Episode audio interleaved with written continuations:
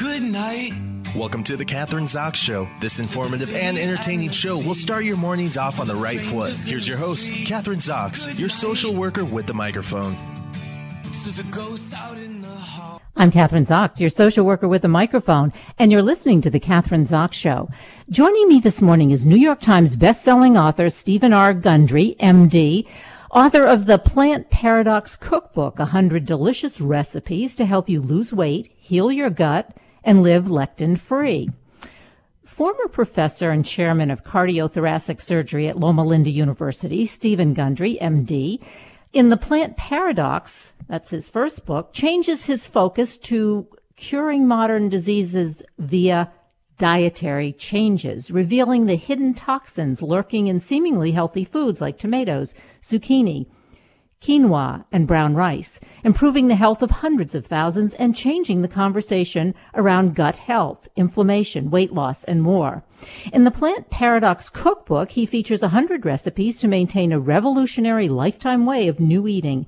Dr. Gundry, whose work is featured in the New York Times, HuffPost, and The Atlantic, is director of the International Heart and Lung Institute and founder and director of the Center for Restorative Medicine. Welcome to the show, Dr. Gundry. Nice to have you here having me. All right, let's start out perhaps a little bit with the first book because I'm not sure that everybody knows what the plant paradox is and what it means. So let's get a definition of that and then we can get into some of the recipes that you have in your new book, The Hundred Recipes. So the plant paradox, what is it? What are we talking about? Well, well, I think thanks to Kelly Clarkson a few weeks ago, most people in America have heard of the plant paradox. Um, it's uh, the plant paradox is basically there are certain plants that uh, we're not supposed to be eating because plants actually have a life and they want to survive and they want their babies to survive. So they actually have uh, proteins that they make called lectins that are designed to make an animal that eat them uh, think twice about eating them by making them sick, uh, giving them joint pain, making them depressed, giving them brain fog. And as I uh, show in the plant paradox, they're actually the cause of our modern epidemic of autoimmune diseases. Lectins. Okay. Lectins are you saying in your book then that if they're a cause of all these autoimmune diseases and many different kinds of diseases that we shouldn't be eating them at all? Because you know most of us think of like fruits and vegetables. That's really the good stuff what we should be eating.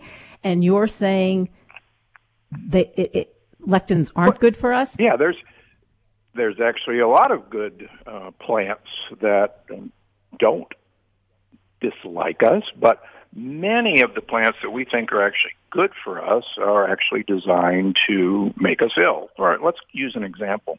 Most people have heard of gluten. Well, gluten happens to be a lectin. And it's actually a fairly minor lectin, but people who have gluten intolerance or celiac disease, that's just the tip of the iceberg in terms of lectin problems. And what I and others have found is that people who try a gluten-free diet may actually get better because they've removed one lectin. Most of the foods that make up a gluten-free diet, including corn and brown rice and quinoa, are actually full of other significant lectins. And what I've found and others have found is that if we remove those particular lectin-containing foods as well, that people finally heal their gut and their autoimmune disease goes away. In fact, uh, three months ago, I gave a paper at the American Heart Association Epidemiology and Lifestyle Medicine Conference, taking 102 patients with biomarker proven autoimmune disease, things like rheumatoid arthritis, things like lupus, things like Crohn's, things like MS, and in six months, 95 out of 102 patients were completely free of their autoimmune disease and off of all medications. That's a 94%, whatever you want to call it, cure or remission rate by following this program. So you're saying you Pretty presented this. Uh, it sounds spectacular, and you're presenting the, this this research or this information to your colleagues. What was their reaction? I mean, I well, know there's been a lot of is, uh, yeah. No, the reaction is. I was going to say because there has you know, been we- controversy. Yeah. Well, the reaction is we did not realize that autoimmune diseases were curable. And when you see the data um, presented again before a national conference, uh, people, you know, begin to believe. And it's just like Kelly Clarkson. Kelly Clarkson had Hashimoto's thyroiditis. And she followed my program, and she no longer has Hashimoto's thyroiditis. It's gone. And she lost 37 pounds uh, without exercising, so that's why it caught everyone's attention. Uh, what about your ar- arteries? Because uh, if you have, if your arteries are inflamed, and I guess what you're saying is this, uh, you know, lectin free uh, will help us so that our arteries aren't inflamed, then we will be healthy. But inflammation, I guess, is one of those uh, you call a biomarker or a marker for all kinds of diseases, including heart disease. So, um, can you uh, kind of expound on that about inflammation in our arteries and how this helps prevent inflammation? Yeah. Well, yeah, all inflammation. I've been doing this now for uh, 17 years after I observed a patient who used this program to clean out his coronary arteries. And he's, he's called Big Ed in all my books. And I was so amazed that he did this, I decided to find out, well, what were the underlying reasons that this happened. And inflammation inside the arteries is actually caused by a leaky gut. And if you had asked me if leaky gut existed 15 years ago, I would have laughed you out of the room and said it's pseudoscience.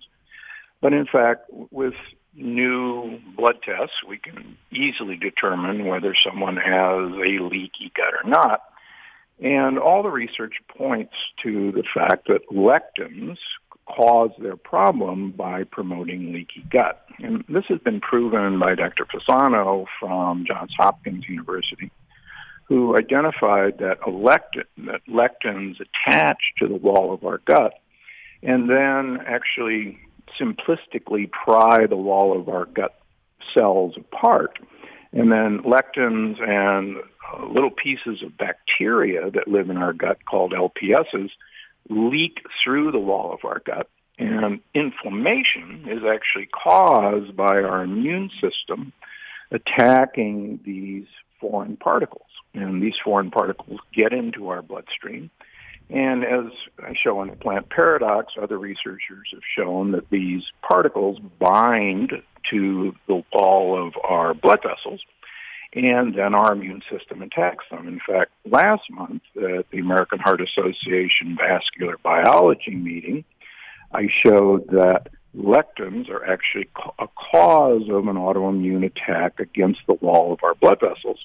And when we remove those lectins, the autoimmune attack on our blood vessels subsides, which is actually how Big Ed and so many of my patients have reversed their coronary artery disease.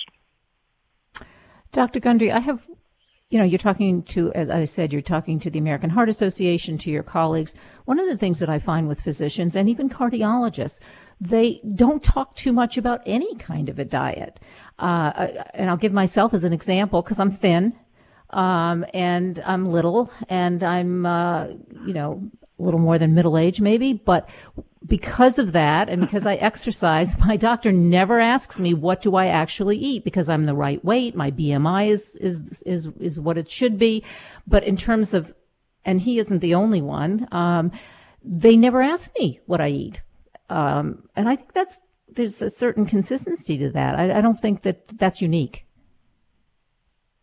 No, that's very true. Uh, and in fact, really, most of us in medical school maybe get an hour at most education on nutrition. And the nutrition is merely, okay, uh, you know, there are three classifications of foods. There are proteins, there are carbohydrates, and there are fats. And class dismissed. And most of us are never trained in the fact that food carries information and food contains particles of information. And again, one of the things that we're finding more and more is that there proteins are not just proteins, carbohydrates are not just proteins, and or carbohydrates and fats aren't just fats. And all of these various constituencies of our diet carry information.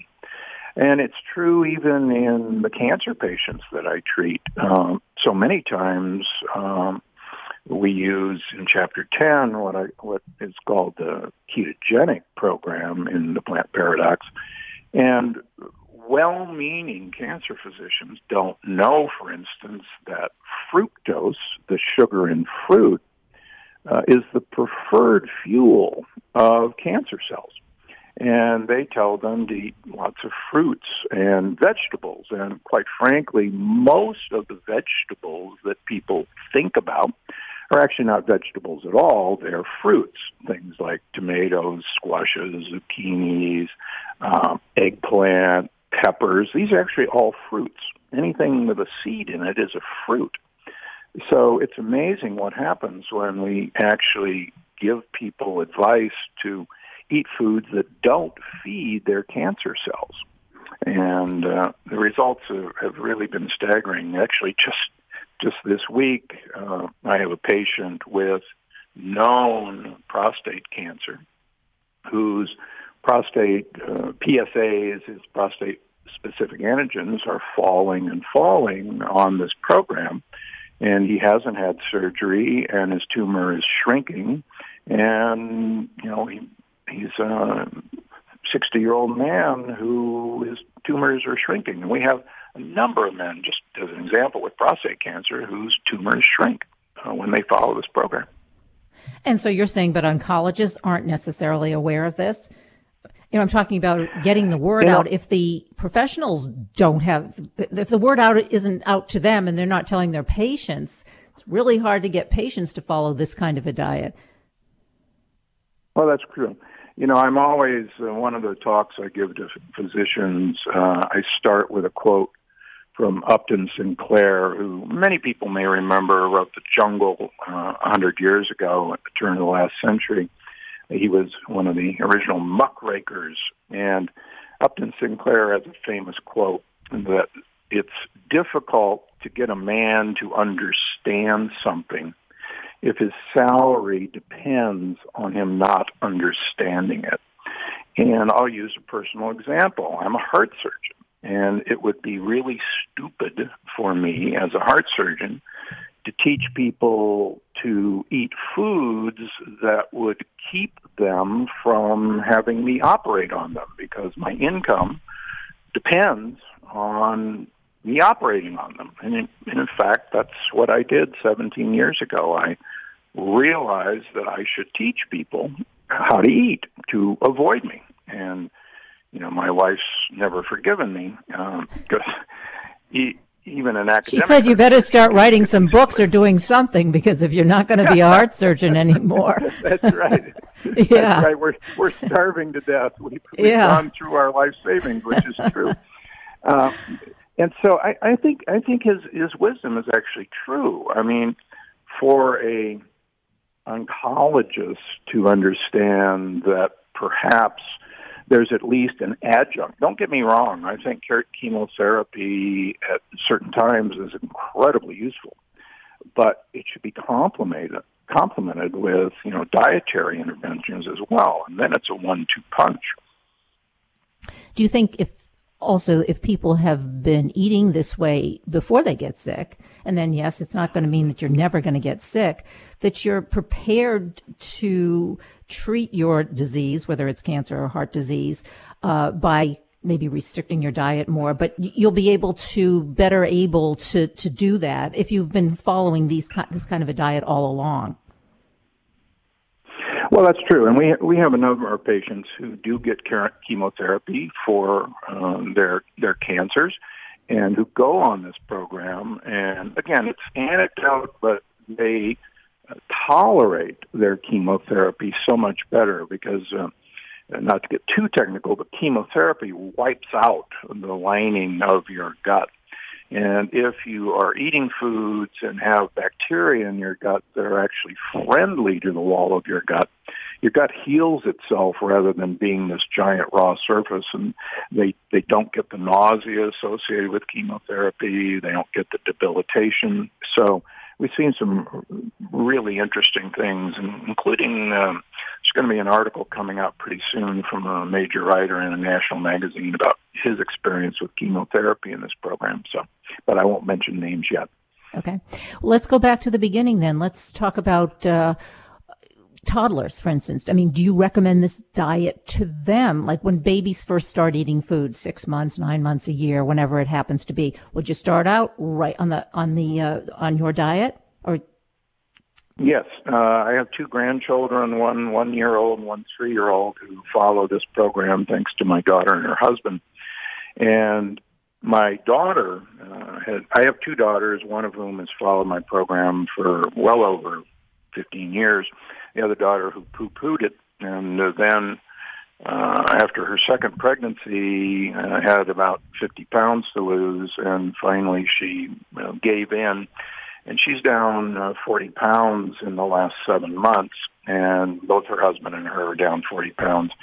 And so they've converted over, and they're feeding my two grandchildren. In fact, I post on Instagram uh, all the time. My granddaughter was making uh, plant paradox pancakes with cassava flour and coconut flour just this weekend that I posted. So the earlier you get kids to eat this way, the better. We're we're poisoning our children, as all of us know.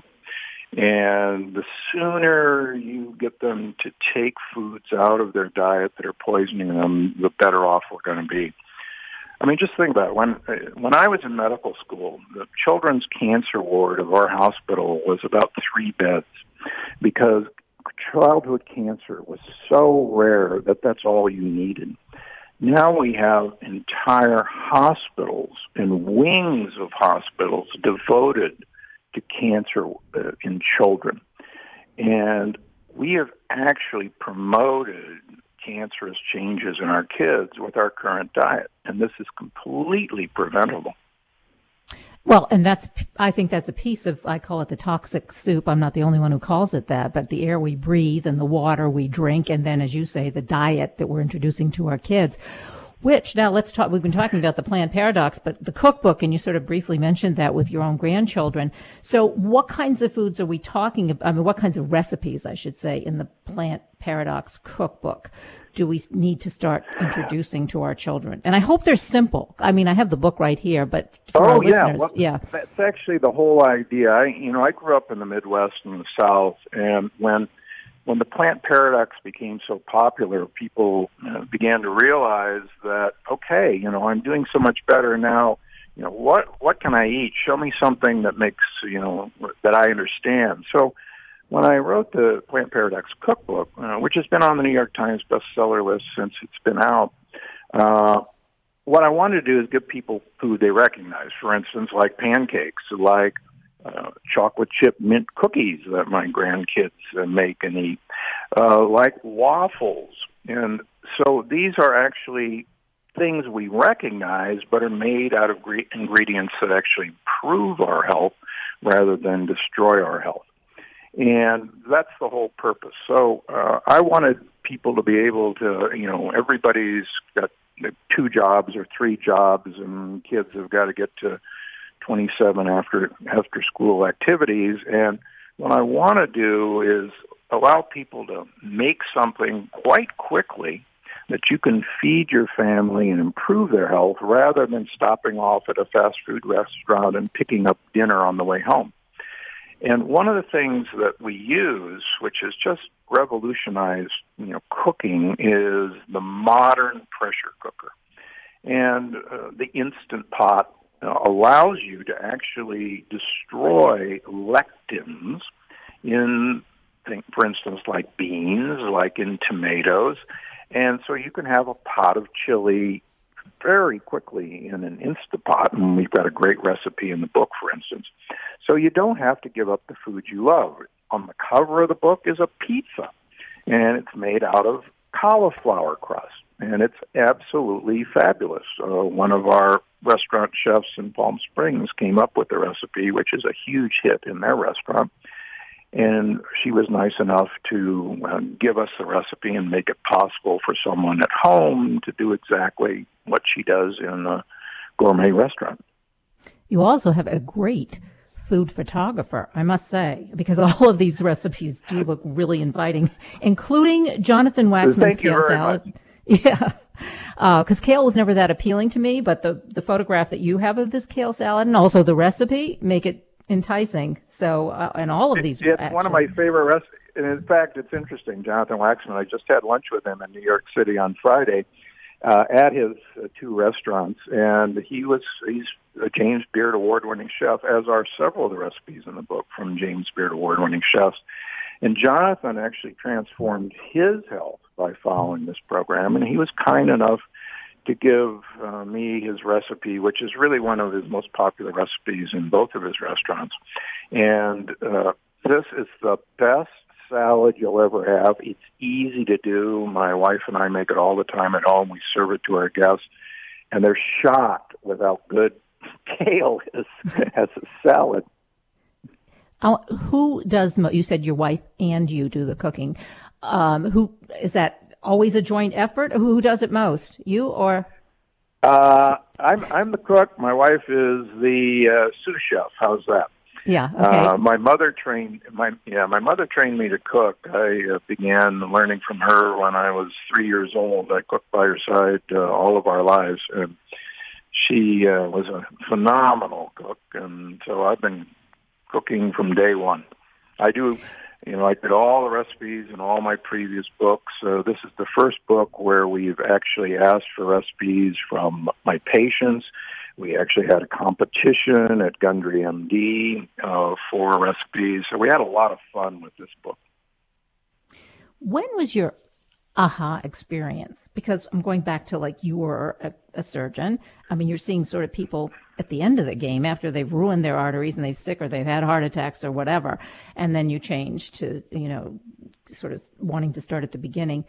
Was there something personal or something that happened to you or did you get sick or just where did it come from? This well, again, I, I met Big Ed, uh, a 48 year old man who cleaned out his coronary arteries with this uh, program and taking a bunch of supplements at a health food store when I was chairman of heart surgery at Loma Linda.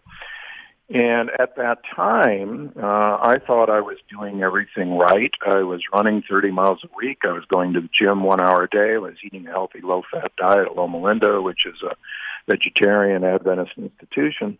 And I was 70 pounds overweight. And I had such bad arthritis in my knees that I wore braces to run with. I had high blood pressure. I had high cholesterol. I had prediabetes. I actually did baby heart transplants with migraine headaches.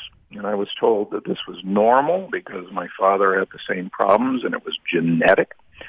And so after I met Big Ed, I luckily, uh, as an undergraduate at Yale, had a had a thesis that you could manipulate a great ape's diet and food supply and environment and create a human being. And my parents had my thesis, so I put myself on my thesis and started taking a bunch of supplements that I got from a health food store. And I lost 50 pounds my first year. I've lost subsequently another 20. So I've lost 70 pounds. I no longer have arthritis. I no longer have high blood pressure. I don't have prediabetes, and I don't have migraine headaches. So How I old started were you? doing this on the patients. I, I was 50 years old when I started. So that's like And, prime uh, sort of long- age, yeah, for heart attacks, 50, right? I mean, that's when men Yeah. have. Oh yeah. I- I had you know I had horrible low good cholesterol. I had horrible high bad cholesterol, and I was told it was genetic. And now I have phenomenal good cholesterol. I have very low bad cholesterol, and all I did was change what went through my mouth. No medications? That's all I did. No, no.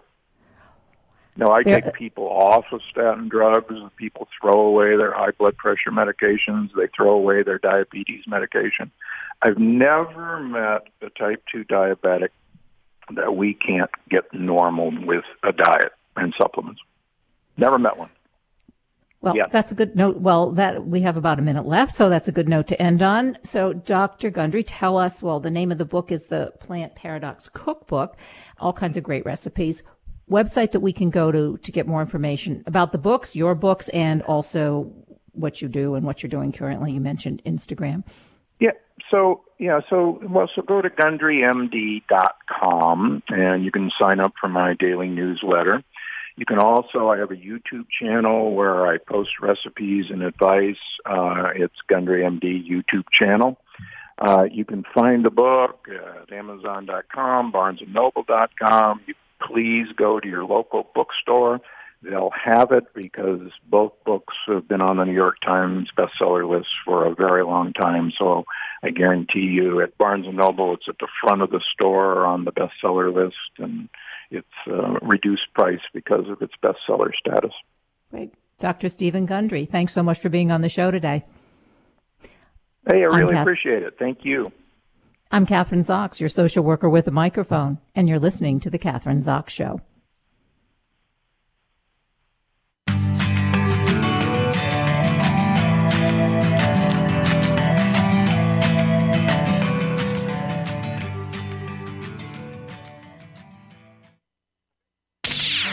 Internet's number one talk station. Number one talk station. VoiceAmerica.com.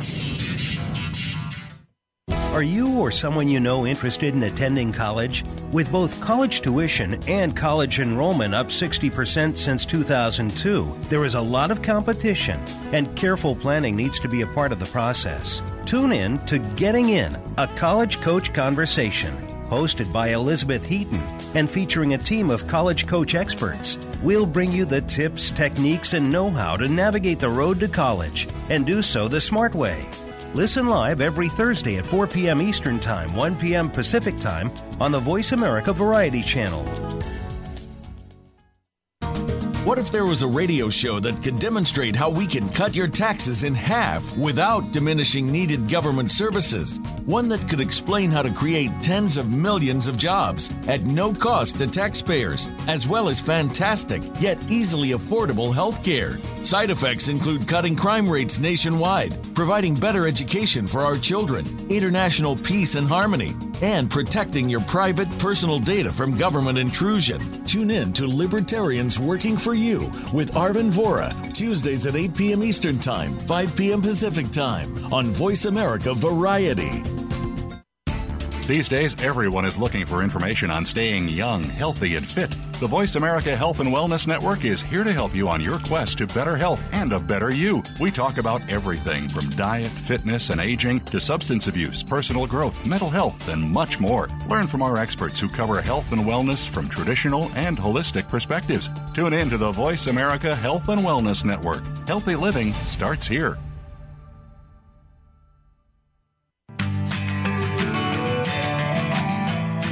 You're listening to The Kathryn Zox Show. If you would like to join our conversation this morning, call now. The toll free number is 866 472 5788. That number again is 866 472 5788.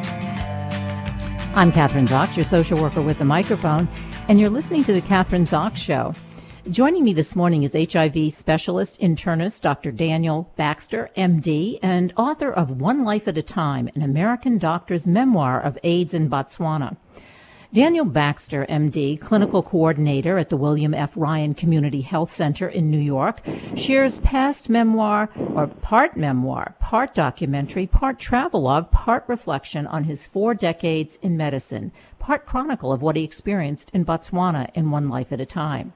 He spent more than six years in Botswana providing direct patient care, teaching healthcare workers, and mentoring physicians under the aegis of the African Comprehensive HIV AIDS Partnerships. That includes Bill Gates and uh, Harvard School of Public Health.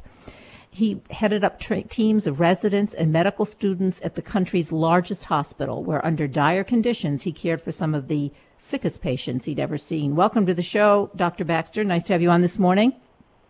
Thank you, and thank you for your interest. So, it, One Life at a Time, this is your memoir. And perhaps, I guess the first question is why now? Why write the memoir? And why necessarily are people in the United States concerned with AIDS in Africa, um, as opposed to, and as I understand it, now the AIDS epidemic, which for a while was on the downswing, is now on the upswing here in the United States? Well, um, I was um, uh, profoundly uh, transformed by my experiences in Botswana, and I wanted to share some of the insights that I had there uh, with uh, people in the United States. I think anyone who's interested in um, in history, in public health, um, in uh, various ethical and philosophical issues uh, will find my book interesting. Uh, and perhaps they can apply some of the lessons that I learned to their own lives. Yeah, and I want to talk about those lessons. I, I think one thing, and you mentioned public health, I'm not sure that people realize that public health is probably one of the most important areas of medicine there is. It's what makes our country strong in a sense, right? I mean, that's what, because we are healthy, because it, ha- because of public health. Um, let's talk yeah. about, yeah. Yeah, I mean, we take a lot of things for granted. I mean, probably the biggest uh, advances in public health were a century ago when we were able to control uh, tuberculosis with basic uh, hygiene.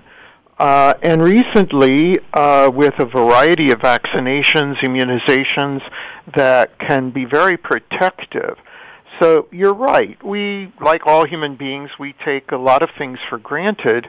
But um, the HIV uh, pandemic, when it first unfolded in the late 70s and early 80s, was really a public health emergency. But people at the time, especially in the government, didn't think that it was an issue because they incorrectly assumed that HIV only uh, involved drug addicts and uh, the gay community. And then they quickly found out in the early to mid 80s that uh, HIV was an equal opportunity pathogen, if you will, and that it was, um, you know, infecting and affecting um, the entire spectrum of people in the United States.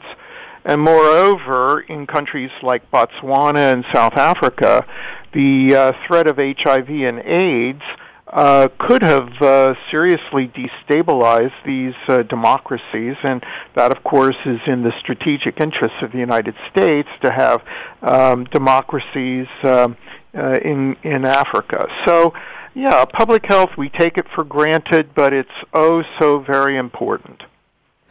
And at that time, you're talking about the mid '80s. Is that when you decided? And that is when you had you were where were you working and what were you doing at the time as a physician? And then obviously your decision to go to to Africa to Botswana.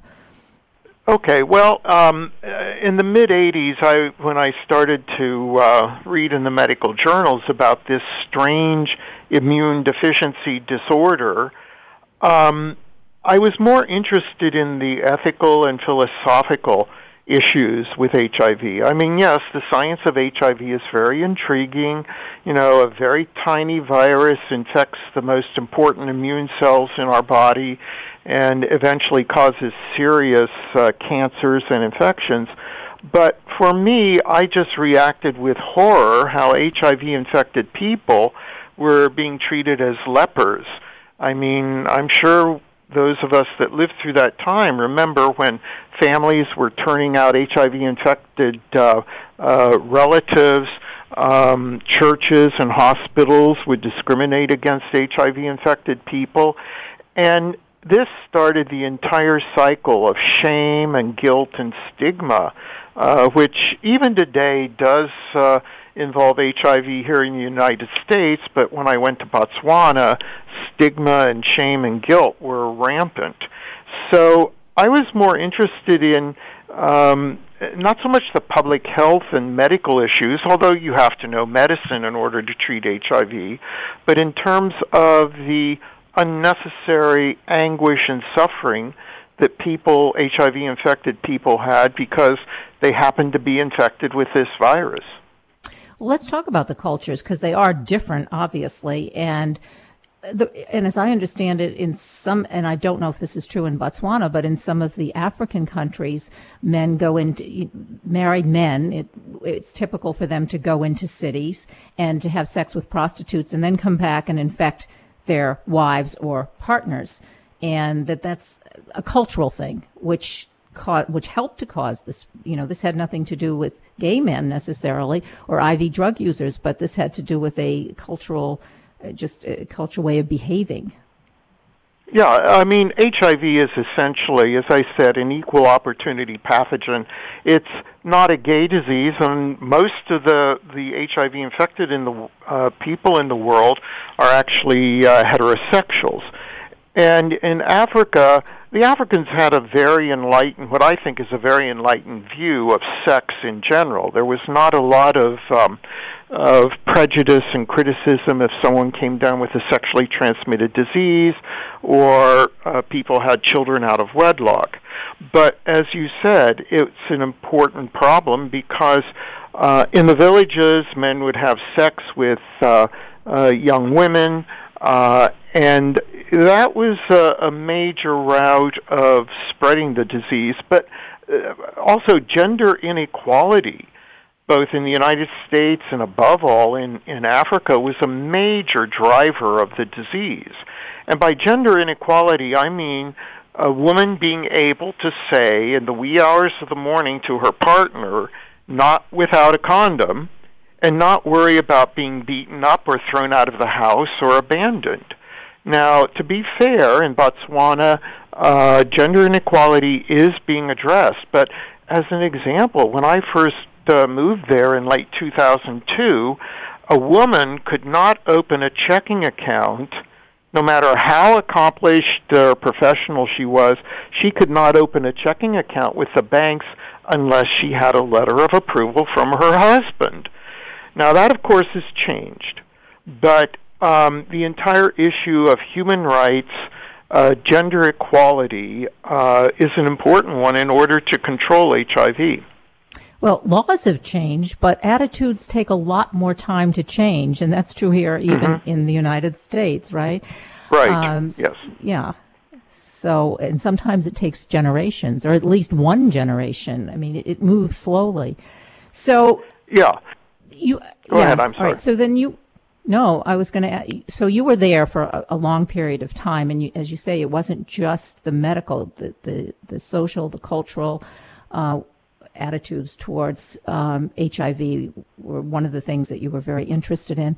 Um, was there a major difference though in the in the tr- actual treatment? And I don't mean delivering the treatment, but let's say in in medications or the way in which patients were treated. Because you know, in my introduction. Um, I said that you know you saw some of the very worst cases or dire cases of AIDS. Of course, AIDS in itself is dire no matter what. I, so I'm, um, I guess the question is, was the treatments that you had available very different than say what is available here in the United States for treating AIDS? HIV? Yeah, initially, initially back uh, when the Botswana treatment program started in 2002, the HIV medications uh, were somewhat old and dated, but they worked. I mean, hundreds of thousands of people have had their lives saved as a result. But interestingly, over the years, especially in Botswana and also in neighboring South Africa, uh, the treatments, the medications that they're giving are exactly like the medications that would be given here in the United States. So that inequality in terms of medications um, is is decreasing, and um, uh, I would say that the care in terms of outpatient HIV care in countries like Botswana is comparable to what it here is here in the United States when I worked at the main referral hospital there, Princess Marina Hospital, there were major glaring deficiencies. And that often made it difficult to take care of very sick patients. Botswana is a resource limited country, but it does have money from its diamonds, and the government is very forward looking in terms of treating HIV. So, to answer your question, these differences in quality of care uh, are rapidly vanishing, especially in countries like Botswana and even in neighboring South Africa, which I might add has the largest treatment program in the world, eclipsing even what we have here in the United States. So, getting back to what you said in the beginning of the interview, it's very important to make sure that this continues because we want to preserve democracies in the rest of the world. Um, right. And that statistic, I absolutely, you know, that is a surprising statistic to me anyway, that, that in South Africa, that they have the best program. But what about the delivery service? Isn't it difficult unless you're in cities to deliver the treatment or the care? Like you have people in villages and very far away and not access maybe to medical centers or clinics in the same way that we have access here in the United States. Well, initially, yes, that was a problem. Uh, in the early years of the treatment program in Botswana, patients in remote outlying villages had to travel to the, oh, three or four major uh, treatment sites in the country. And many times they would leave many, many hours before dawn just to get to the clinic.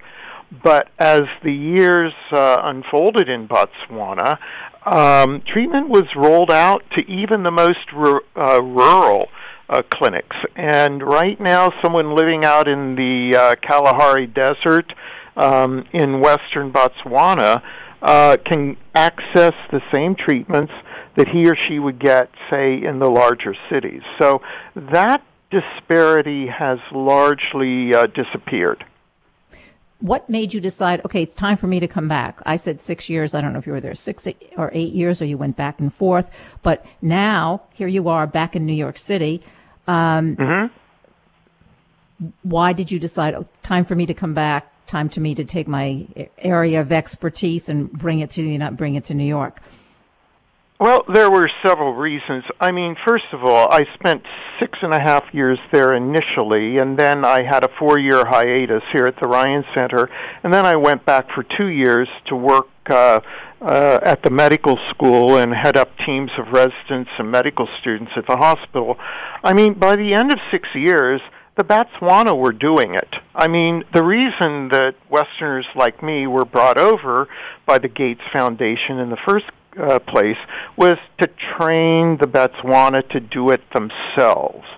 I might add that one of the things that I am proud of, and I try not to rest on my laurels, is that I basically headed up the um, three day HIV 101 program where all of the healthcare workers came to hear me lecture about HIV treat- treatment. And, you know, I trained at least three to four thousand uh, healthcare professionals, and so it was ultimately it was time for me to leave because the Batswana were and still are doing it themselves. Um, I initially went back the second time uh, because I was really very arrogant uh, in my feelings about American patients that were they were entitled and privileged and demanding, and that they had no idea what real suffering was. And it was during my final two years in Botswana, sort of working in the belly of the beast, if you will, at uh, Princess Marina Hospital, that I finally had the epiphany. And it sounds trite, but the uh, the the realization that all of our suffering is the same. No one's suffering is any greater than anyone else's. And sure, I saw an incredible amount of suffering in Botswana, but the suffering I saw in Botswana is no greater and no less than the suffering of the frail patients that I see here at the Ryan Center. And so um, I was exorcised, if you will, of this uh, arrogance and hubris um, and that's what uh, has allowed me to come back here uh, and continue to work um, uh, at the Ryan Center, basically being a frontline physician. So Botswana doesn't need me anymore, and um, that's the way it should be. Yeah, and New York City does. And I'm thinking, what about the? You know, you're talking about the arrogance, uh, which sometimes we associate with physicians here in the United States. And I'm thinking about the don't me- get me started. Go ahead. I said sometimes, not all the time, but yes. Yeah. So you touched on a good topic. Your medical students are the people you train here. It would seem to me that experience that you had obviously brings a lot to, to your teaching them or mentoring them. What is the response? I mean, you're changing, you're help changing the lives of, of, of AIDS patients, HIV but also mm-hmm. the students that you connect with, I would assume. You have a very different perspective than, say, somebody who hadn't had that experience in, in Botswana. Right. Well, as as I would tell the students in residence uh, in Botswana, and I tell the students here, your goal as a doctor should be to reach that state of grace where you feel that you're taking away more from your patients than you're able to give them. By that I mean you're able to better understand life and yourself. And one thing that doctors need to understand, and I realized this eventually, that the only person I can save is myself, if I'm lucky. And that all that I can do for my patients in Botswana or here in New York is to give them precious extra time for them to save themselves if that's necessary. And so, um, yeah, it's it's a process, and ultimately, a good doctor needs to divest him or, or herself of the arrogance and the condescension that all too often is part of my profession. So, and I think that that's another reason I wrote my book is to share these insights with people um, ultimately, I dedicated it to my three grandnephews and grandniece that I'm very close to. And, you know, I hope that someday they can read it and, you know, feel and respond to the suffering of others as well. Yeah. And that will be, or that is your legacy. Um, well, I hope. I, I hope. I mean, it's it's. Um, uh, we shall see. I mean, when it comes to publishing a book, you never know who it might affect. And every once in a while, I get, for lack of a better term, a fan letter from a reader, and that really makes the book worthwhile. If I can just positively touch one person, be it a doctor or nurse or whatever, uh, then I think that it was worth the effort. And many of those people that you affect will never write to you or never email you, and you'll never know. So, I mean, there there are obviously when you write a book, uh, who just it, it affects them and impacts them in their lives and their children's lives or whatever. But you're not going to know that. I mean, they're not going to. Yeah, well, I would hope so. Yes. Yeah. What could you just address because we don't have that many minutes left? But this whole idea, I was talking to a friend of mine who is gay, and he was saying, you know, this new medication that you can take that that he takes as a prevention, I guess, um, for HIV has mm-hmm. caused, mm-hmm. or uh, this may be a myth, that some of the younger men, the younger gay men, in this particular case, the millennials, um, are pretty kind of lax about uh, using condoms, and so the incidence, like I mentioned in the beginning, of uh, AIDS is is um, rising rather than. Um, you know, rather than at least maintaining where it's been for the past few years. Right. Uh, this is called pre-exposure prophylaxis. Take a pill a day, and you will markedly decrease your chance of getting HIV. But the flip side of that is we're seeing a, a marked increase in syphilis, gonorrhea, chlamydia. And the real concern is gonorrhea is rapidly becoming resistant to our antibiotics. And we still have major disparities of care. And pre-exposure prophylaxis is widely used by, you know, white, fairly affluent um, uh, men who have sex with men, whereas uh, minority patients that are also at risk for HIV either cannot afford it, cannot access it, aren't aware of it. And so HIV infection is increasing in certain populations, and it's primarily minorities uh, here in the United States. And that disparity of care, I think, is a major issue. The other thing that will decrease HIV transmission is that if someone is HIV infected and on effective treatment and their HIV is suppressed to what we call undetectable levels, HIV cannot be transmitted sexually. So uh, both with pre-exposure prophylaxis and getting on treatment all of the infected patients, uh, we can make a major difference in um, HIV transmission. So here again, there's that that uh, inequality, I guess, social inequality. You're talking about Um, mm-hmm. And I guess, mm-hmm. and my friend does fit into that first category of, you know, well-educated, uh, uh, well-to-do um, gay man, gay male, and so he mm-hmm. that's. But you're talking about a whole sort of the the population that's not getting or doesn't have access or can't afford. Um, right. Pre- right. Yeah. I mean, when I uh, in the um, early 1990s, when I moved to New York, the papers were trumpeting the so-called new face of AIDS, which was, you know, minorities, the poor, women, etc. And um, those same groups are still at risk for HIV here in the United States. Now, you're, uh, is New York? I mean, you're in New York City. Are you in the heart of it, or is this? You know, I mean, you're at the uh, at the clinic or where you are, where you are the director? Right. Yeah. Oh well, I was once chief medical officer and medical director of the Ryan Center, and actually, my book um, describes my four years that I was here in between my two stints in Botswana, and um, it almost drove me crazy.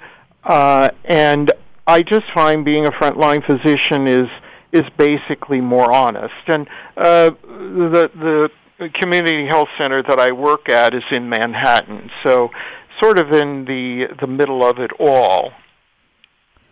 Well, we have a couple minutes left, so let's give more information. Um, your book, One Life at a Time, Dr. Daniel Baxter, um, an American doctor's memoir of AIDS in Botswana, and, and lots more. There's, there's so much in your book, and obviously you got to go out and get the book. We covered some of the topics. Uh, but so, do we have a website we can go to uh, to get more information about the book or about you or about the work you're doing? Okay, uh, probably the best places would be Barnes and Noble or Amazon. My publisher, Skyhorse, S K Y H O R S E, Sky Skyhorse, also uh, has a website about me.